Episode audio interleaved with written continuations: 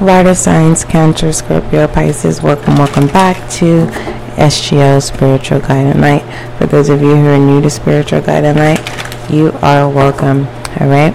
Your October channeled reading is available in the description box.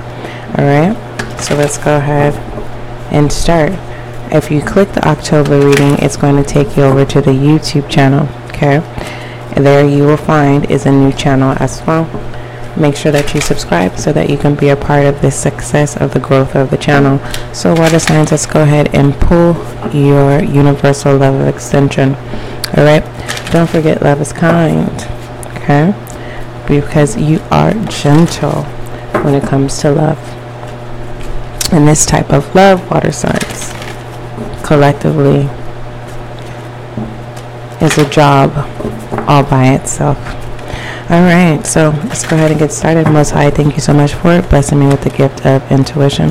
As an intuitive reader, allow this reading to bring clarity, understanding, and confirmation as above, so below. Ashe. All right, let's see what your universal level of extension is for October water signs. You play a very, very important role. Okay, for an October. And don't get me wrong, you always play a, an important role.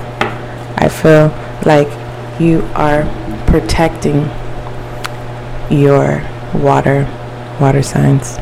Okay. We have the release. Some responsibilities are ours to hold. Others are not. Do not be fooled in thinking a responsibility is only tangible. Many reside just within the mind. Take stock today of your perceived personalities, which ones need to go. Okay, so we have the release. Okay, within this release, we have communication. Yours is not in the same order of uh, fire signs, but do read fire signs as universal love of extension. Uh, if you feel that fire is needed. Okay, make sure that you don't consume yourself. All right, with this release, right, of just going with the flow and not re- and getting distracted. Okay, and this fire kind of just consumes everything around, right?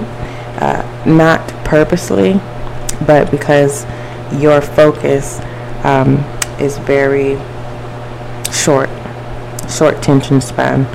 This divine protection, saying it's safe for you to release any burdens, any worries, um,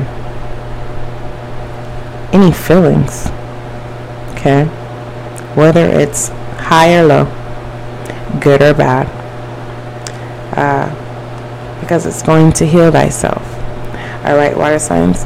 Uh, if you don't know if you are a water sign, uh, your zodiac sign would be Cancer, Scorpio, Pisces. All right. Water signs, that is your universal love of extension, the release. Don't forget, love is kind, love is gentle, and that is you and I.